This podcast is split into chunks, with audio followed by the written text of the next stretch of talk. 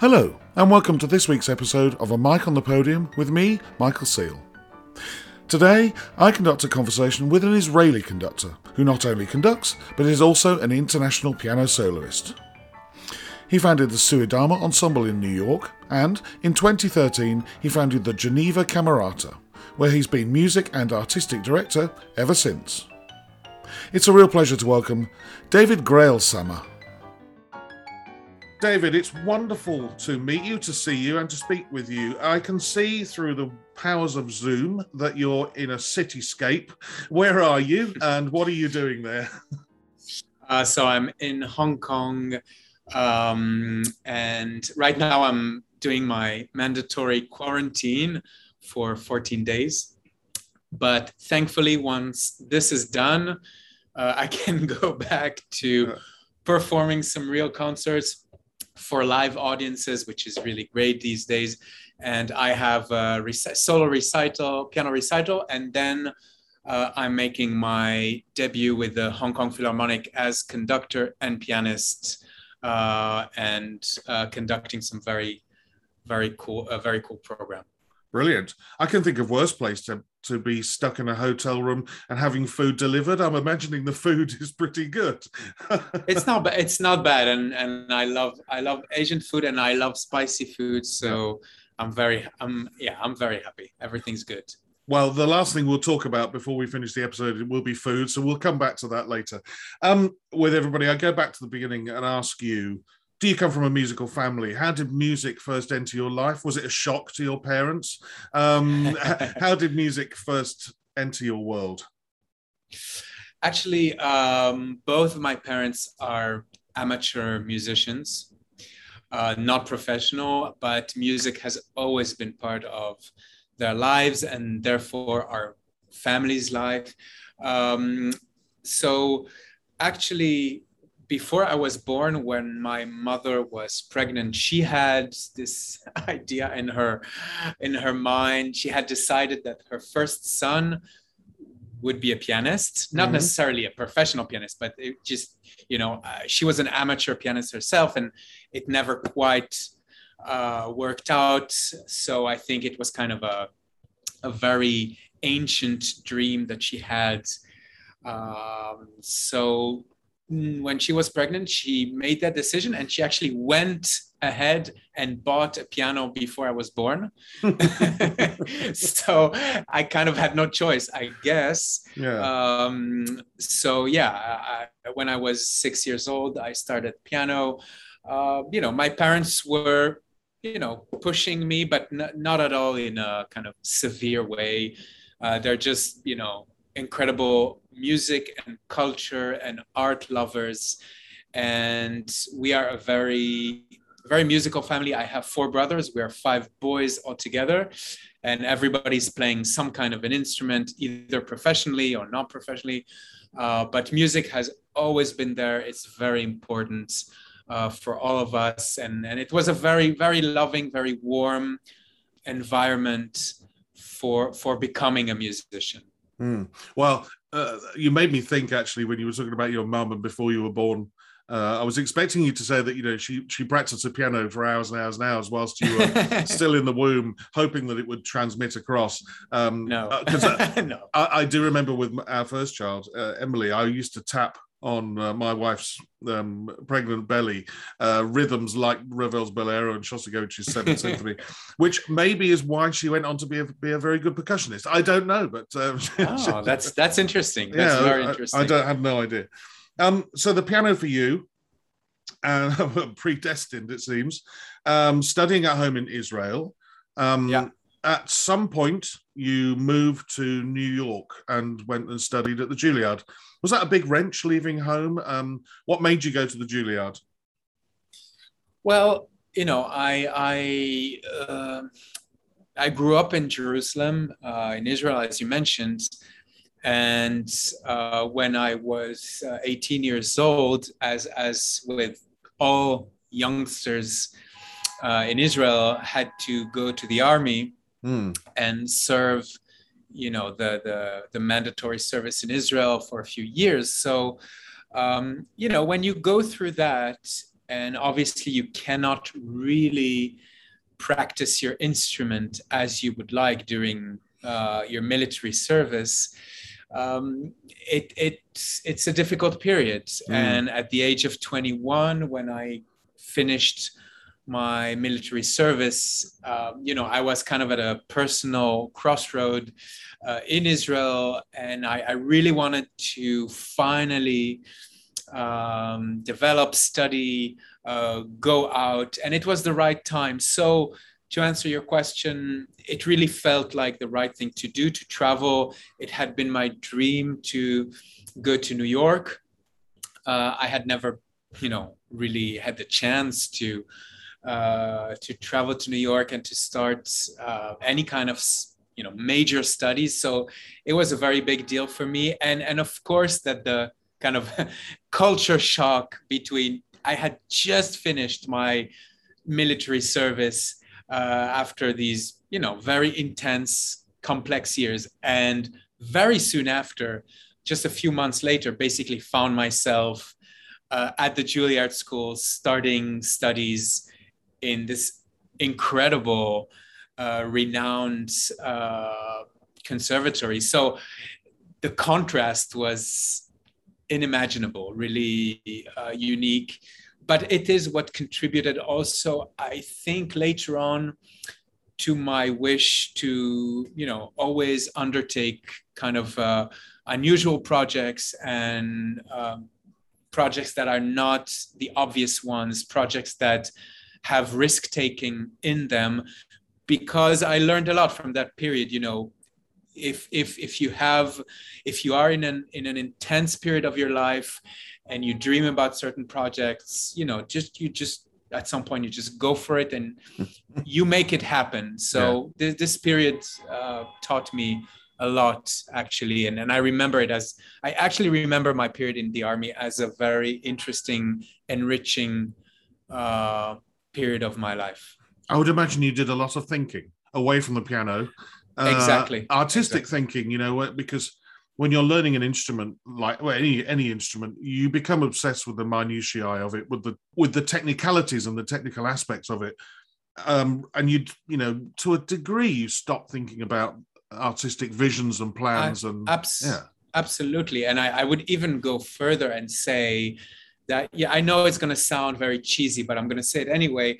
Um, uh, it's only in those times that you are you know being being taken away this thing that you love so much that you truly realize how much you need it. I, I have to say i you know i started music when i was six. It was always there uh, you know all my life. And then suddenly one day you've never asked yourself this question what happens when somebody takes that away from you? Mm. and it's that's it. It's gone. What what happens? And and when i went to the army suddenly this this happened for the first time. And uh, it was the opportunity just as you said to finally think where do we go from here? Mm. how much do i need it? How much is it necessary for my future for my life to have this you know, for my own personal development and life.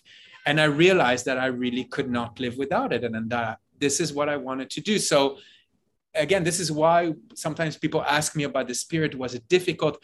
I, I am very grateful mm. for it because just for that one thing of realizing how much I loved music and piano, uh, it was it was a great great moment.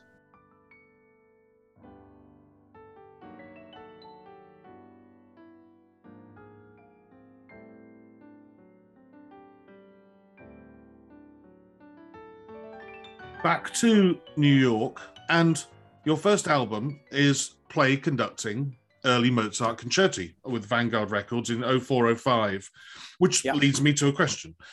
Uh, obviously, you were doing wonders as a pianist for somebody to want to record early Mozart concerti with you, but you're playing and conducting, which means at any point before there, or at what point before there, did you think about playing and conducting? Uh, at the same time? And did you have any lessons in it? Did you seek any advice from a conducting teacher? Did you even study conducting? Uh, because I can't find any reference to it. What was your path to firstly play conduct and then obviously onto conducting? Yeah, so f- a few things happened in that period. You know, I, I, I I had already been in New York for quite a while studying uh, at Juilliard. And one thing is that this is the period that I realized, truly realized my passion and my love for Mozart. I mean, it had always been there. Mm. Uh, I remember myself when I was a kid, you know, seven years old, my mom playing uh, on an old uh, you know LP disc, uh, some Mozart piano sonatas, and me thinking, oh, this music is the most beautiful in the world. But I never quite realized it, and it's only my first years in New York through a variety of uh, activities, concerts, uh, encounters with musicians that I realized, wow, Mozart, that's something I really want to have a big part of my life. Mm. And I started you know playing pretty much all of the piano concertos in that period studying them uh, being fascinated by mozart's way of writing for orchestra not just for piano this was really my door my first door maybe to orchestral writing to the symphonic world the mm. symphonies my i remember discovering the jupiter symphony in that time i mean truly discovering and studying the score and i was like wow this is crazy.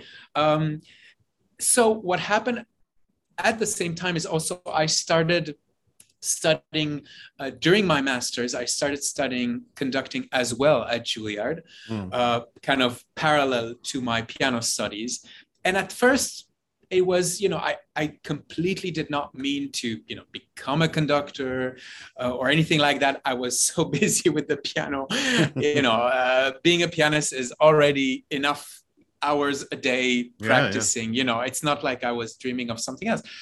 And, you know, as I was studying conducting uh, during that time, I, I little by little, I thought, you know, how um, I would say how complementary it is to the piano. You know, piano is one thing, but then when you start studying conducting, you start being aware of colors, mm. of harmonic thinking, of, I would say, landscape. Mm-hmm. What sounds truly represent. And I thought the, these dis- early discoveries in the conducting world were truly uh, revelations to me. Mm. I have to say, we all know, you know, being a pianist is something very, very beautiful, but very solitary. I'm not talking, you know, on a social, uh, in a social way. Solitary in the way that as pianists, we are always taught to be extra concentrated on our instrument. You know this is such, such a self-sufficient instrument. Yes. It's the it's the king of the jungle of instruments. And and the piano is an orchestra. A piano can do pretty much anything. So i think it's in the tradition. We are taught that pretty much i'm going to say something awful and my piano teachers will hate me but we are being t- we are being taught that piano is just good enough. It's it's mm. okay. We can do anything. And so as a pianist you are so concentrated in you, you know your chopin etudes your beethoven sonatas mozart piano concertos bach prelude and fugues and you forget that there's a whole world out there yeah, yeah. that should be discovered. And this is what conducting started to represent for me in that period. And so when i finally had this opportunity this first recording project i felt how do i bring together these two worlds that now have an important part in my life and mm. mozart piano concertos was kind of the obvious and immediate answer to that. However, I, I had come to realize in those years that Mozart has a, a, unique repertoire that nobody seems to be interested in, and that is the early pieces, all the pieces that he wrote when he was very, very young, because mm. Mozart is always young, but really the early period, uh, you know, when he was 10, 11, 13, 14 years old, and he wrote some incredible music during that time that very few orchestras, string quartets, soloists play. Um, and I I really fell in love with this music. And I thought, okay, this is the time. So I went ahead and recorded these three first Mozart concertos um, that to this day I still perform and I really love. Uh, and this was basically my, my kind of my first steps as, as conductor. Who did you study with at Juilliard or was it outside of Juilliard? So we had at the time, I don't know if, if, uh, uh, if you know, there was this very famous uh, conductor, old man uh, named Otto Werner Müller, mm. who was this this great figure from German descent, of course, was kind of the uh, emperor of conducting in New York, and uh, he had designated his assistant, a wonderful uh, conductor, Nancy Allen. Um, she and she was really the one, you know, uh, who was teaching uh, conducting for non-conductors basically yeah. uh, for pianists violinists but it was a very intense course and I, I was completely kind of not ready for for that because as i said i started by just being very curious and the course was very intense and we had the chance to conduct uh, ensembles and and we just you know all the richness of the juilliard school um, and and it was it was just an incredible uh, experience at at Juilliard. So it sounds like you know those conducting lessons plus recording the early Mozart concerti really got you into conducting and ensembles. And just a year or so later, in 2006, you founded the Suedama Ensemble in New York. Uh, an interesting word, um, Suedama. Um, what sort of music did you perform in that uh, ensemble? And were you already starting to put into practice some of those interesting projects you've been thinking about? So actually, so first of all, I should explain Suedama um, is just Amadeus backwards. Uh, so, so, so it is. Yes, I'm looking at it on the on the paper, and so it is. Yes, very, very good. Uh, so actually it is with Suedama. This is the, the creation of Suedama and the recording kind of happened, okay. in fact, at the same time. Mm. And uh, my two Mozart recordings, because I have uh, two recordings of piano concertos, one, the early piano concertos, and a, a much uh, later one that I also did in New York. Both of them uh, I was fortunate to do with uh. Basically, you know, these were extraordinary chamber music partners uh, from my years at Juilliard, uh, musicians that I cherished and loved, that I had the chance to uh, play concerts with, and um, and it was just the opportunity to gather these wonderful musicians and tell them, hey, let's let's record some Mozart. Mm. Uh, so so the first the first album was the, the early concertos, and then the later one, uh, the piano concertos number twenty two and number twenty four uh, from the later period of Mozart. So um, this you know this Suedama was was basically the first orchestra that I could completely experiment with. Uh, and as as you know, as as we all know, these first years as as conductor you truly don't realize what this profession is all about you have all these ideas but it's actually so many other things mm. than what you think so uh, you know these first experiences with people that i knew kind of gave me a little cushion uh, before the profession becomes much more intense and brutal. Uh, mm. But you know, these first years uh, of working as conductor with with musicians that I love, it was it was just a great start, and it made me understand a lot of things that I hadn't realized at that point about conducting. Before we leave New York and go to the middle of Europe, which we're going to any minute now, a question has just popped into my head because it is about that learning process early on. But I'm assuming something here, and hopefully you'll agree with me. But if you don't, I'll be interested in your answer. Because your your first steps into conducting were through play directing, playing uh, a soloist yep. and directing the orchestra at the same time. I'm assuming also because you're playing with friends there. I'm assuming you learnt to trust the orchestra very, very, very early on. Um, something that some conductors, when they're studying just conducting, I know that sounds like a terrible thing to say, but that learning that level of trust is something they find hard. As a soloist, you've got no choice. You have to trust the orchestra whilst you're being the soloist. And then you, coming in and out of those tutti areas where you're not playing, again, you have to trust the concertmaster or the leader or whoever needs to bring in the orchestra. Am I right in thinking that that early on you've got that you have to trust them because if you don't, there's no way it can work. Absolutely. I mean, you're raising such an important point and such a key issue in our profession. Hmm.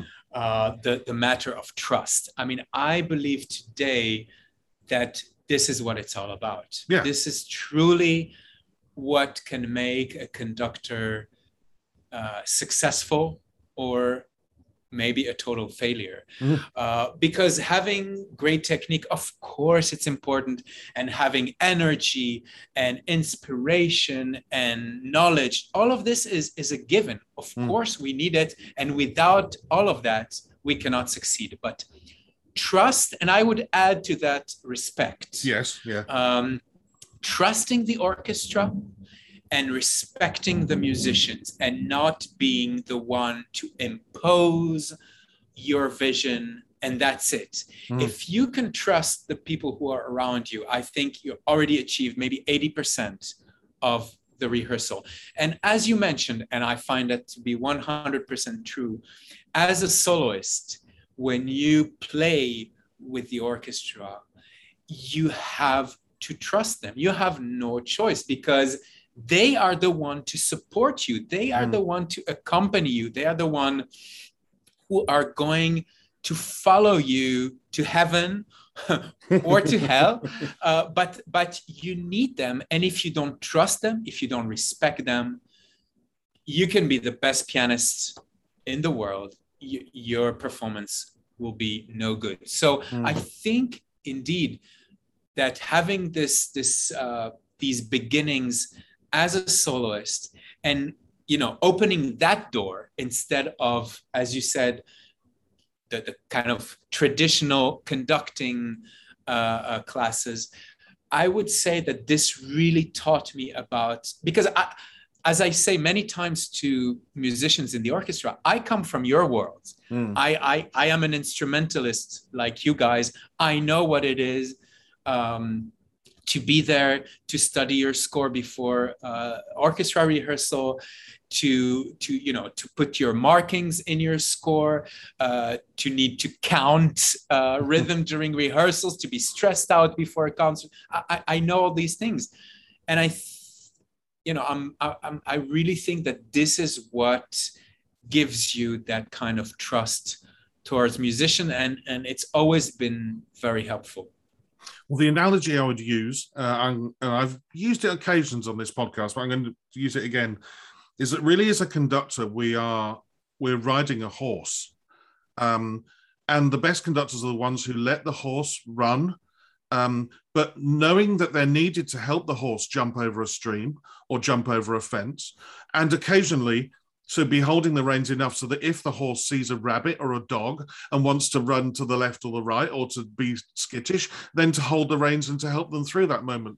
But the point is, you're not telling the horse how to run because the horse knows how exactly. to run. You know, the horse knows how to trot, it knows how to jog, it knows how to jump, but sometimes it needs you to help it to tell it jump now you know I, and, and, that's our job. absolutely. Yeah absolutely. I, I, I agree with that. And i i would add to that one one more thing because we were talking about the new york period. One thing that was crucial to me and and it also uh, addresses uh, this point of yours.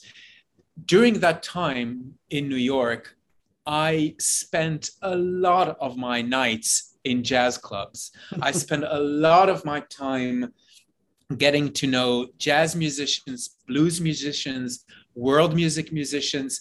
Um, and, and especially this is the period where I, you know, I completely discovered the world of improvisation and the world of, of, of jazz. And I think that this notion of trusting uh, your fellows, if you are, you know, a, a jazz pianist in a, in a jazz trio, and and you know you have your drummer and your double bass player and you're going to do kind of a crazy improvisation if you don't trust these guys around you to be there for you to mm. hold the chords to really give you all these colors that you need and the rhythm you're not going to make it happen and all these nights that i spent in in jazz clubs during that new york period it also taught me so much about trusting and about how much this openness of the jazz world is so important also in our classical world. Mm. Well, that sounds terrible. Spending nights in jazz clubs in New York. How, how bad for you? and learning whilst doing it.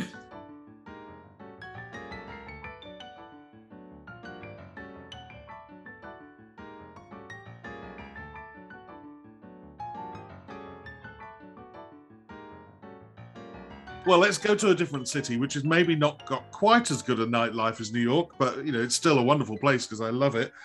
In 09, you become music director of the Geneva Chamber Orchestra, and then in 2013, you start or founded uh, the Geneva Camerata, of which you're the music director and artistic director now. Uh, an orchestra well known for its projects being as you've said earlier on, uh, slightly left of center or slightly off the wall. Um, I mean, you as a pianist, you know, you've done things like uh, playing all of the Mozart sonatas in a marathon back to back. I, can't remember how many hours that took you, and also putting the music of Scarlatti next to John Cage. And so, what sort of things have you done with your orchestra in, in Geneva um, how did you start it? Um, did would you just decide, right, I want to start my own orchestra? Uh, but how do you go about starting it? You, I'm assuming you needed to find funders or people interested in helping you. Yeah, so I mean, it came at a time where I had already been conducting orchestras for for uh, you know uh, quite a certain amount of time, maybe 10 years or so. Um, and, you know, I was, I was getting more and more experience in the conducting world, making some debuts here and there. I, I came to the realization that for the kind of projects that I really wanted to do, these kind of very, uh, I don't know, kind of uh, wild projects in which uh, different worlds come together, creating creating uh, encounters between different styles, uh, between different genres. This is really one of the things I was most interested in. Uh, also, it is a time where I started being really involved both in contemporary music, but also in Baroque music on period instruments. Um, and so all these things were happening at that time of my life. And I thought that if I want to go further, if I really want to uh, give life to some projects that I had in my mind, uh, it would require a different kind of tool, a, a, mm. a, a different kind of uh, organization. Because as as you know, with with traditional orchestras, so to speak, you know, symphony orchestras, these are in general very rigid organizations. These mm. are, I mean, even if they are incredible and, and amazing in their quality, uh, the symphony orchestra is really a, an entity that has its roots in the 19th century, uh, yes. uh, in the past, and it's it's it's not very flexible and it's difficult to change things. Uh, and it's difficult to propose daring and audacious projects. It's hmm. just mm. orchestras are not built for that. Uh, maybe it will change in the future, but right now, early 21st century, it's still this way. Mm. So, one way that seemed obvious to me would be to uh, create a new orchestra that would address this issue of how to offer the public more daring projects. Uh, and the purpose, of course, would be would have to be also make classical music more available, more accessible, because it is my strong belief that through these daring and audacious projects, you don't just do it because you want to do it or because you want to be interesting or because it's cool. you do it because you do it if you want to do it it needs a good reason. And for me, the good reason would be because I felt that classical music was still not touching enough young people uh, or enough audience members that believe that, and I would say rightly so, that classical music is for a certain elite. And uh, I, I thought this this was not the only way to address it, but it is one way. If you offer projects that convince people that they are different, cooler, more accessible, uh, more interesting, less old school, yeah. Then you can bring a new audience into the concert hall. And this was the purpose. And you know, to make a long story short, of course, it required a lot of uh, very hard work at the start and fundraising and uh, finding cultural foundations that would uh, agree to sponsor this kind of project. But it also required many other things, uh, not just, you know, uh, Geneva is a very cultured city that has a lot of classical music, amazing uh, orchestras already, concert halls, concert series. it's, you know, it's a well-known city for classical music already. So it also required to find a new audience in, mm. in a city that's already saturated with classical music. But more importantly, maybe the most important was how to find musicians that would be willing to take any kind of risk. Mm. Really, uh, anything that you want to ask them, and also musicians who agree to improvise jazz, musicians who would agree to play in the same concert a very complex contemporary piece by I don't know Boulez or Ligeti, and in the same concert switch to uh, Baroque instruments and play uh, a, piece by Purcell on on on on period instruments, and at the same time maybe uh, collaborate with a choreographer. Uh, so you need to find musicians who agree to do that, and this was the process, maybe the most intense process at the beginning was to find these 40, 45 musicians who have this ability and who want to devote their life to these kind of unusual risk-taking uh, uh, uh, projects.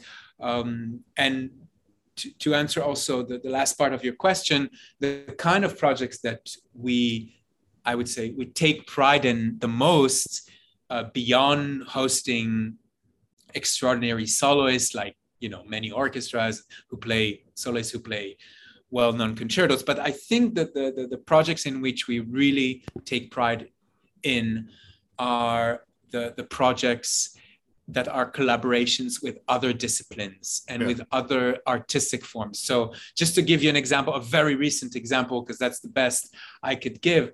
Uh, very recently, uh, we performed Dvorak's uh, New World Symphony uh, entirely choreographed. Um, so what happened uh, was that the orchestra played the New World Symphony completely by memory, mm-hmm. and at the same time, dancing. All the musicians were dancing while playing on a new choreography that was created especially for for us for the Geneva Camerata. Um, and so you had on stage, uh, you know, 50 musicians who were performing Dvorak's Ninth and dancing, and it was, you know, the wildest thing that you could imagine. Um, we we have been touring, you know, well now we had we had COVID on our way, but just before that we had been touring for the past three years with a wonderful project called Dance of the Sun, in which the orchestra dances on pieces by Lully and on Mozart's uh, Symphony Number 40.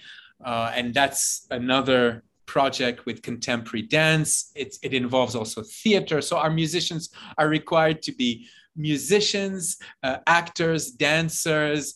Uh, we, we welcome a lot of uh, well-known jazz musicians. Our musicians improvise with them. So this is just you know kind of the tip of the iceberg just to give you a few examples of the kind of things we love to do well i'm not surprised that people find it interesting because i'm nodding away and smiling and thinking wow how do you do that um, also because you're taking trying to take the music to a new audience but also you're, you're if you take that to an old audience that's new to them so i'm not surprised that people are interested in in fundraising or helping you with the funds um, and another point to bring up is the fact that when I joined the profession in 1991, it was probably the back end of you were a symphony a symphony orchestra musician, and that was it.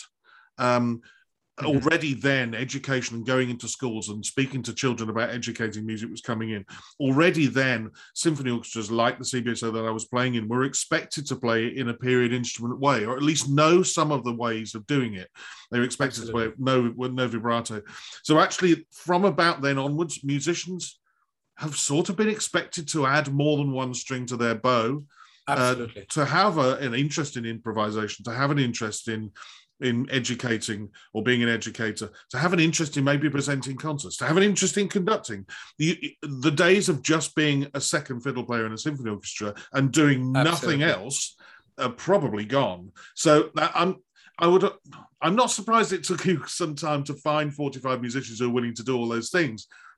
But I'm also not surprised that you did find you did find them because the world has changed to the point where musicians now are much more open to doing these things yeah and and you know I, I always mention this that when i arrived to juilliard in uh, 1998 there was no jazz department and there was no baroque mm. on period instrument department by the time i left after i did my master's there was the most amazing uh, um, jazz department led by Wynton Marsalis, mm. the great trumpet uh, jazz trumpet player. And there was also about, they were about to open um, the Baroque department, which is now led by William Christie from Les Arts Florissants. So, you know, the yeah. world, as you said, the world has completely changed in the last 20 years.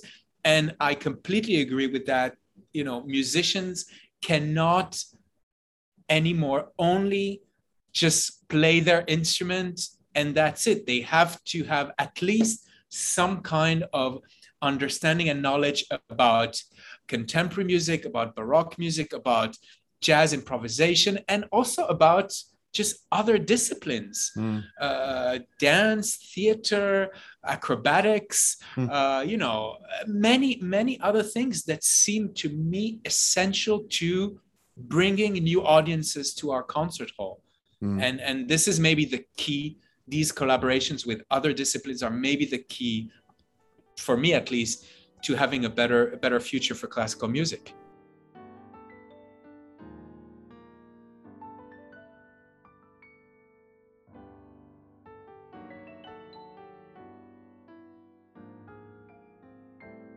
Away from Geneva, away from dealing with the Camerata. I'm sure there's all sorts of administrative stuff you end up doing, let alone just performing. Uh, you guest conduct, which is where I'm speaking to you now. You know, you're as you said, you're in Hong Kong. You're about to give a piano recital and then uh, conduct. When you first go to an orchestra as a guest conductor, um, the speed dating world that we we end up a bit inhabiting, do you prefer the first time to go and play and conduct uh, in the concert? Is it something that is normally asked of you when you first go and work with an orchestra? How often do you is your debut just conducting? Um, it sounds like a horrible phrase, but you know it's a way of delineating it. Yeah, no, no, it's a good question. I would say that back in the days, you know, some years ago, uh, you know, obviously I was known as a pianist more time that I had been conducting, you know, because I'm a pianist before I'm a conductor. So I think the very first engagements, the first few years in my professional conducting career, definitely the majority of the orchestras were inviting me both as pianist and conductor. Mm. Uh, and then little by little, it started changing. Um, you know, and in the last uh, few years, certainly, I would say I'm getting as many invitations as so to speak, just conductor yeah, yeah. Uh, as much as pianist and conductor. I, I will say something. Uh, you know, I, I I love as much, really equally, going to an orchestra as a conductor or yeah. as pianist and conductor and now it's really i would say kind of equal between concerts in which i'm, I'm conducting and there's another soloist or concerts in which I'm, I'm pianist and conductor I love both. I love working with soloists, so both are fine with me. I, I will say two things about this. One is that it's true that sometimes when you go to a very well-known orchestra, um, you know, kind of a prestigious orchestra, you're doing your debut, like maybe like what I'm about to do now with uh, Hong Kong Philharmonic as we are speaking. Mm. Sometimes there's something very comforting uh, as coming to a first rehearsal and doing both piano and conducting because um, you know, you can immediately, it, it, relates to what we were speaking about before. It immediately puts me in uh, kind of equality with the other musicians because yeah. even even physically speaking, we are all sitting down. I'm yes. also sitting down at the piano, and we are all at the same height. So, on all accounts, physically, socially, musically, artistically, we're kind of equal, and immediately it makes kind of the discussion much easier, I would yeah. say. Yeah. As you very well know, sometimes as a conductor, you arrive to an orchestra. It can be first time can be very very difficult sometimes yeah. you know stressful sometimes the connection is not what you had hoped for yeah uh, uh, uh, the vision of the orchestra and your vision are very different so be, coming to a first rehearsal as, as also pianist can be very nice. But as I said, I love both. The other thing I wanted to say is that the one aspect of my profession that I do less and less, in fact, is being a piano soloist and having a conductor uh, conduct kind you. of yeah. conduct me. Yeah. And it kind of happened naturally, you know. So I still do a lot of piano recitals. I conduct with other soloists and I conduct being pianist myself. But the one thing I do less and less is piano soloist in a concerto having another conductor and and it happened in a natural way for the i think it's not that i don't enjoy it i still enjoy having you know a, a great conductor working having a collaboration with yeah. a great conductor it's just that now i've performed pretty much all of these concertos with myself conducting, even mm. not just Mozart, Beethoven, like the usual suspect, but I've, you know, I've conducted and played the Ravel uh, piano concerto, uh, Rhapsody in Blue, Schumann piano concerto. So, you know, even romantic and 20th century stuff mm. I've done. So, uh, and I love doing it. So, in a way, I know exactly what I want to achieve. Yes. Uh, and, and I know since we always have so little time with orchestras and we're always wishing we could have more time to work, I know exactly how to get to the results that I, I would like to achieve. And sometimes uh, having a conductor, it's not that it doesn't happen, but it just takes more time. Yeah. yeah. And, and, and therefore, this is maybe you know one part of one aspect of uh, the, my activity that I've been doing a bit less in the last few years. Um, one question uh, i'm going to start this with a rather cynical statement uh, which does not apply to you david um, because because you know you started pretty much from the from the get-go conducting and playing. Um, so this cynical statement does not apply to you but often you see soloists take up conducting at a certain point of their career, shall we say, almost yeah. like some sort of pension, so that we, you know, when their solo playing career, they feel that it's come yeah. to a natural end, they can gently morph into being a conductor. Yeah. As I said, that doesn't apply to you because you've been conducting all the time. But do you see yeah. a point in the future when the piano will, will start to take a back backward step uh, and you'll conduct more? Um, or, or eventually only conduct. Do you see that happening, or do you think the piano will always be there? No, I don't see that happening in yeah. any kind of way. And I'll tell you the reason I know that is that, you know, in the last few years, there were seasons in which suddenly conducting took a much more important role, and I was, you know, conducting more and playing less recitals. Yeah. And I realized that I, I really love it equally and I need both. This is what I would say nourishes me. This yeah. is what makes me, it's what make, yeah, it, it makes me the artist that I am to have these two very different, but at the same time, complementary uh, aspects about my work.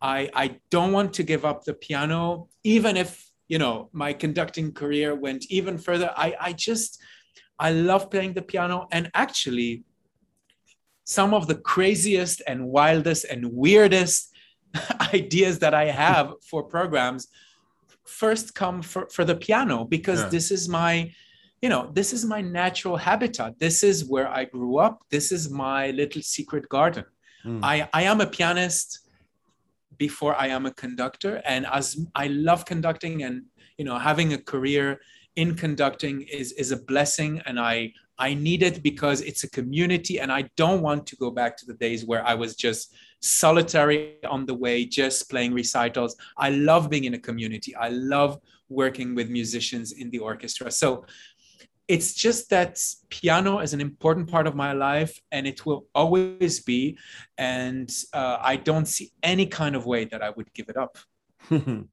i thought that would be the answer but i thought i'd better check as well um, a question i've asked every conductor pretty much is about score preparation um, yeah. And I often ask the pianists, when you come to learn a new score, do you sit at the piano and use the piano, or do you sit at your desk and use your inner ear? And when you come to learn a new score, do you go from big to small, or do you start on page one and work your way through?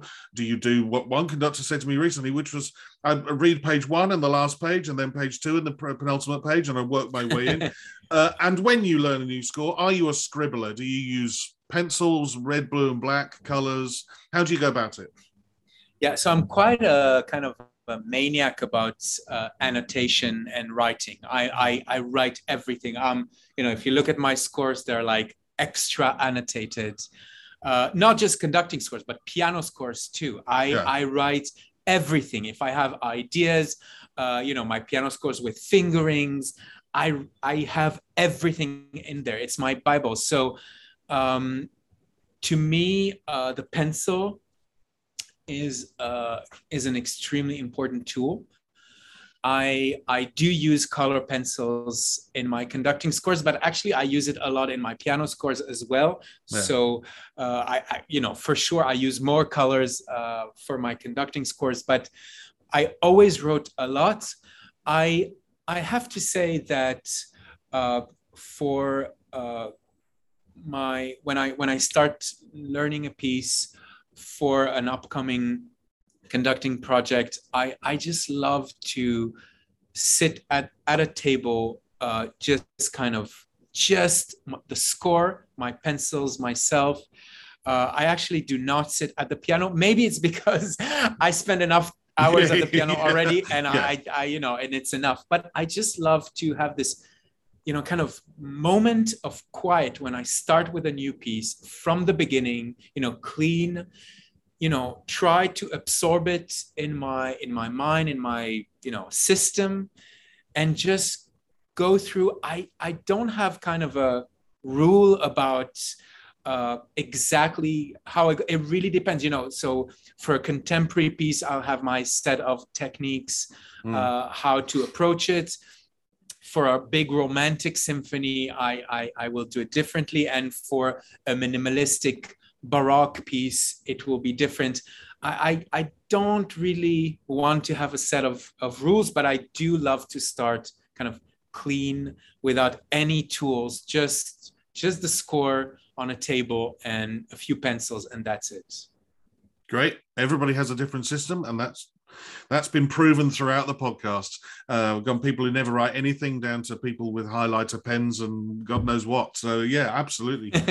I agree with you. Also, there is that moment with a new score where you open it and just there's silence until, and then it's, your it's a magical, yeah, yeah but then your inner, moment. Your inner ear fills with what you think the score is telling you and what you think the you know composer yeah. has written. Yeah, it's a magic. It's really that moment that you open a new score it's just a magical moment and I, I i always cherish that moment and i always want to keep it you know very very pure and very clean is conducting still a bit of a mystery to you would you like to know some more well, you can find out all sorts of secrets, tips, opinions, and much more on my Patreon page.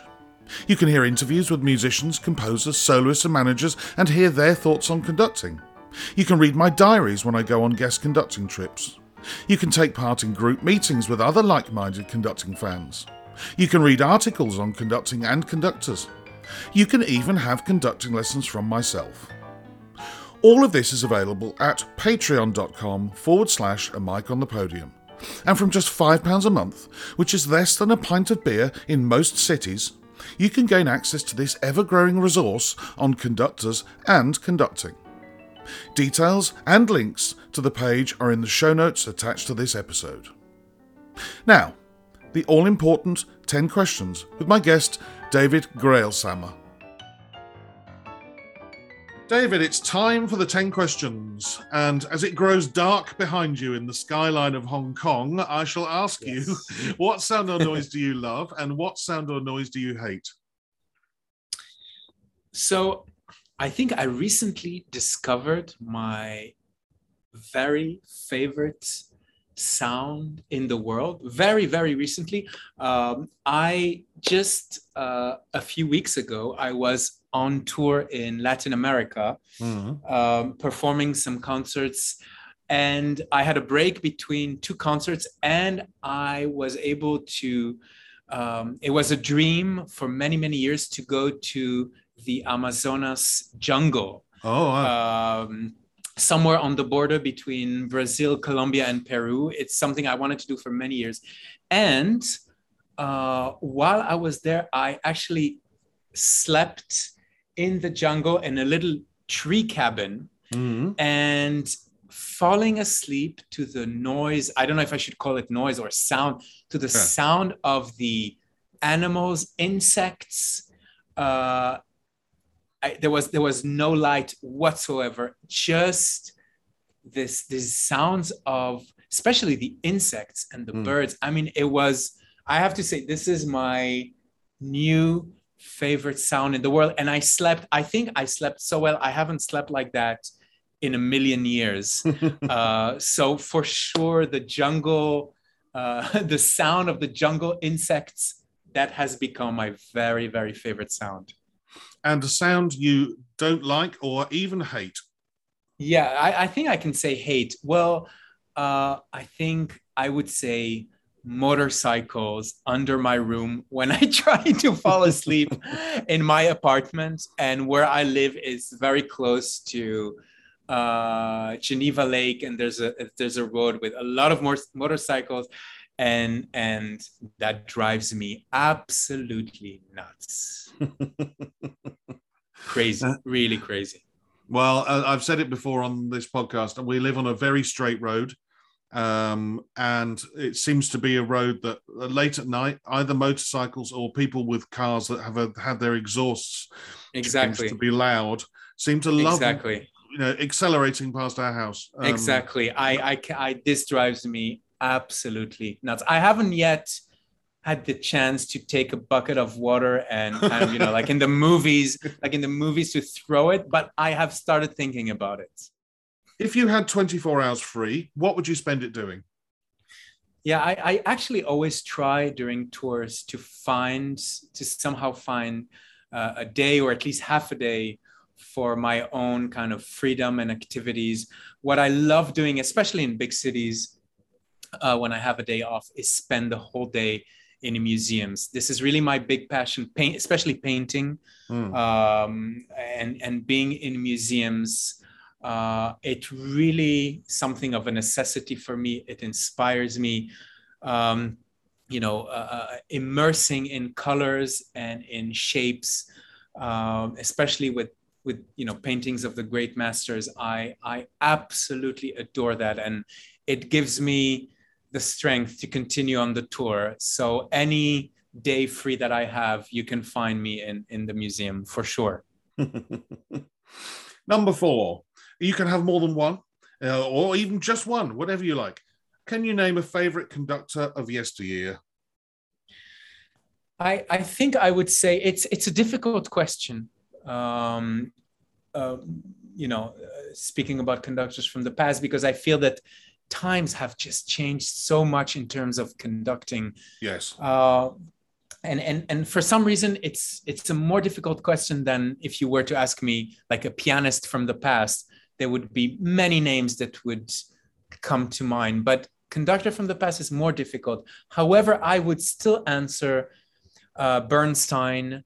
Hmm. Um, not, I mean, of course, amazing musician and amazing conductor, but more for his communicative power and his kind of love of his love of people, his love of audiences, the way he communicated music to the audience. I mean, beyond the technique, you can like his technique, you can like his, you know, interpretations yeah. of Beethoven, of, of Mahler, of, you know, Brahms, all of that. But that's not so much what I want to talk about. It's really the way he made so many people love music, you know, his lectures and his compositions and, you know, the, the musical theater and the, he was an amazing jazz improviser and he mm. you know he really embodies to me the complete musician who understood that classical music by itself is maybe not enough that we need to open doors to other aspects of, of art and you can see that in his conducting how much he wants to open these doors so i just for that i absolutely adore him well, the possibly a harder question, as some conductors find it hard, some don't. And who would be a favourite current conductor? And are they similar to Bernstein? um, I I think you know this is this is a this is a great question about you know current conductors, and I you know one aspect that I have um, been thinking a lot about in the last few years that I think has been more and more uh, discussed is uh, the place of women conductors in mm. our profession because you know as as uh, as we all know conducting is one of those professions where it's only very recently that women have had uh, really this this this space to emerge. And you know if you look 20 30 40 years ago there were almost no mm. women conductors. And and you know this this is a this is a big deal.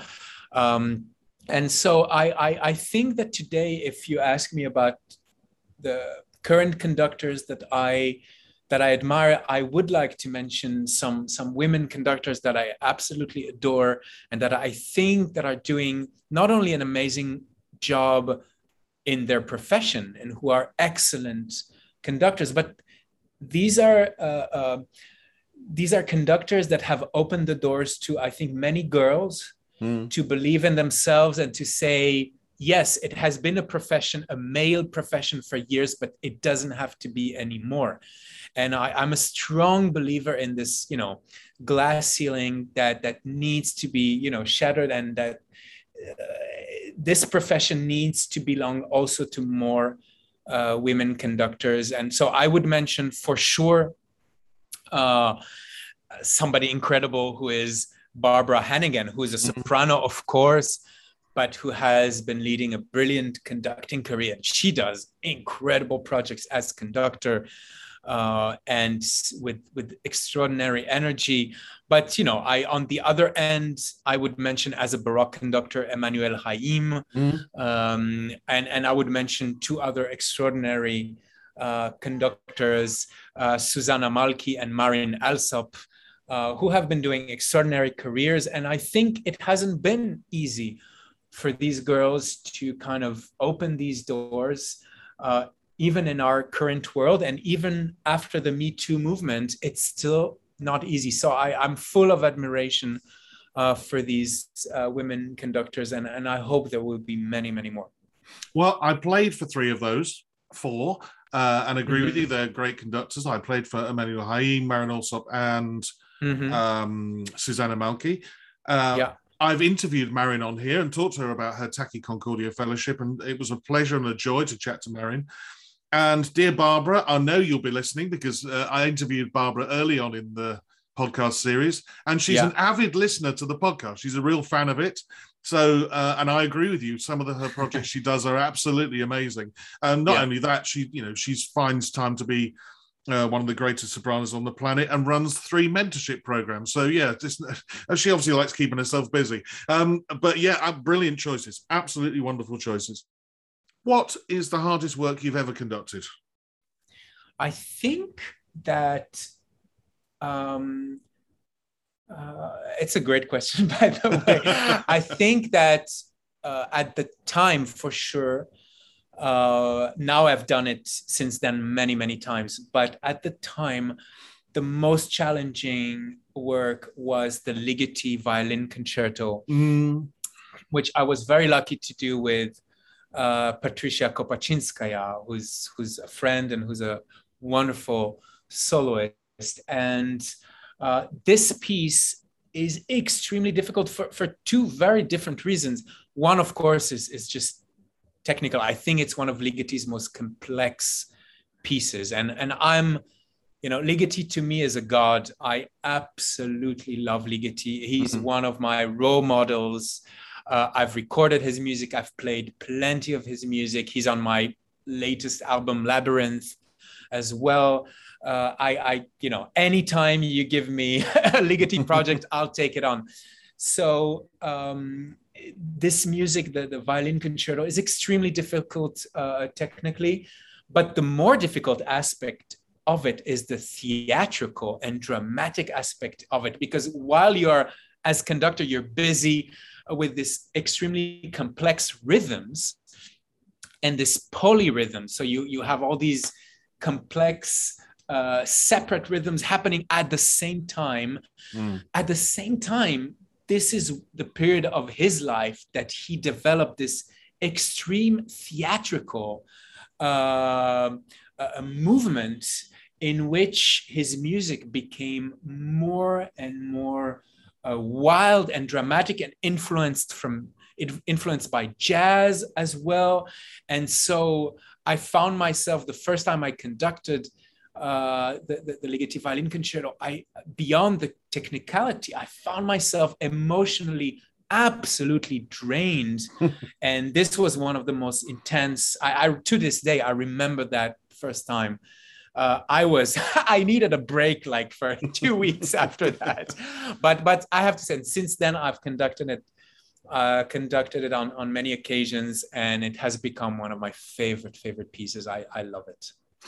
I remember vividly playing it. I've never conducted it, uh, and actually, as a player, I used to always watch the conductor like mad and think what it must be like to conduct pieces.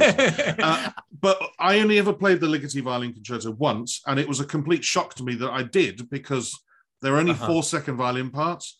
And that yeah, week I yeah. was sitting number five, so I wasn't in it. Yeah. Uh, and then I came into the concert on the, the last concert, and somebody said, "Oh, by the way, you're on. Um, number four's oh number four's gone." Oh my god! And oh I my had, god! I think we had a thirty-minute seating rehearsal, which I, was, I would be panicking like crazy. well, we had a thirty-minute seating rehearsal, and uh, I seem to remember it being Simon Rattle conducting, and he said, "Well, we've got to go through certain moments because Mike's sight reading it in the concert." Uh, yeah, and, and yeah. I never, uh, you know, of course, Simon's beat was always there peripherally in my vision. I never took my eyes off the music. I was yeah. frightened to death. Um, and so yeah it's a piece I, I think i ought to get to know as a conductor maybe um, yeah, rather than fabulous. as a frightened violinist i know it's a fabulous thing I've, I've, listened to it but by god yeah absolutely yeah it's um, fabulous fabulous yeah i love it when traveling abroad to conduct what item could you not leave home without well that's an easy question for me because uh, as as is as an israeli you know there are certain items of food that we don't travel without. Right. I have to say, uh, and and I am particularly um, a, a, spicy uh, food eater. I mean, I chilies, spice, spicy food, uh, jalapenos, anything that is crazy spicy, I will eat. Mm. Like you know, on tour in restaurants uh, people know that even before I sit to eat, they need to bring the spicy sauce. So actually, now what I've come to do on many of my tours, uh, if I don't forget when I pack, is to take some spicy sauce with me. And then I don't have any problem. I can just, you know, right now, for instance, during my quarantine, um, I'm being brought food to my my hotel room during this quarantine and I have my spicy sauce. I can eat as much as I want. And I and I don't need to bother the people at the reception to bring more and more spicy sauce to my room. So traveling with with spicy sauce. I also travel. You might find this very strange, but many Israelis do that. I travel with tahini. Uh, for okay. those who don't know, tahini is sesame paste, and we Israelis we eat that morning, noon, night, midnight, middle of the night.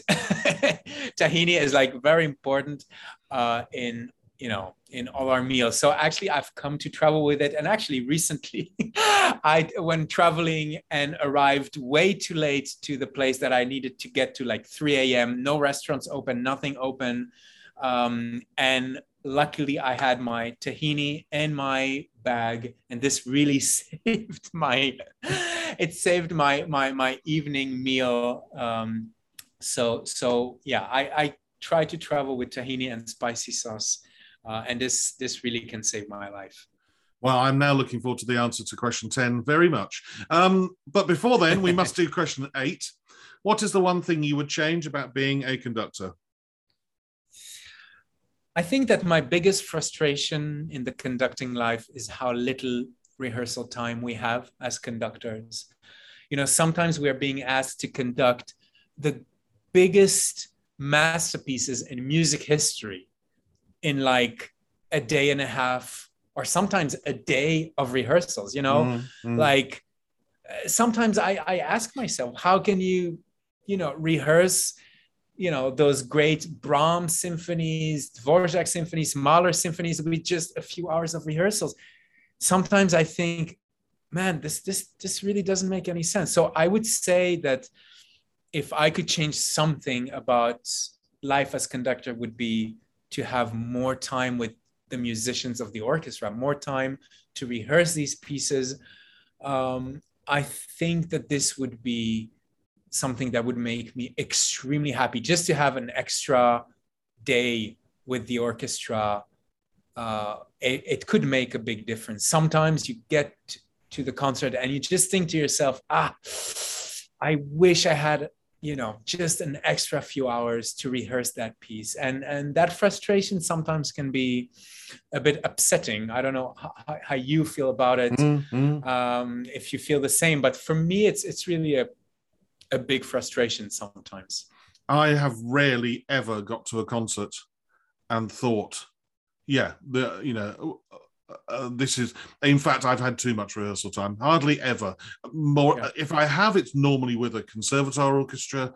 Very occasionally with an amateur orchestra who've given me as many rehearsals as i've asked for very very occasionally.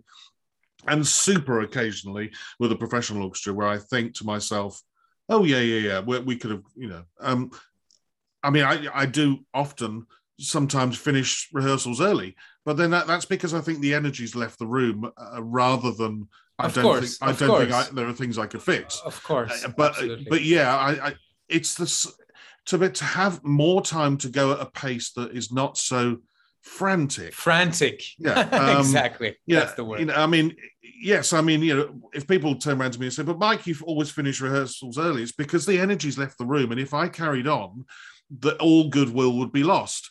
Um, I, you know, you you do as much as you can in the time available and sometimes you think right that's it yeah. it's time to finish early but you know when i've worked for instance in germany where i've got an extra day um yeah. and you just think well i can t- I can i can spend half an hour on this problem rather exactly. than the seven minutes i might have if i'm doing it in the uk you know and then that problem will never come back and uh, it's just having more time to be relaxed about the rehearsal process isn't it uh, that's what yeah. it is um, absolutely well, number nine.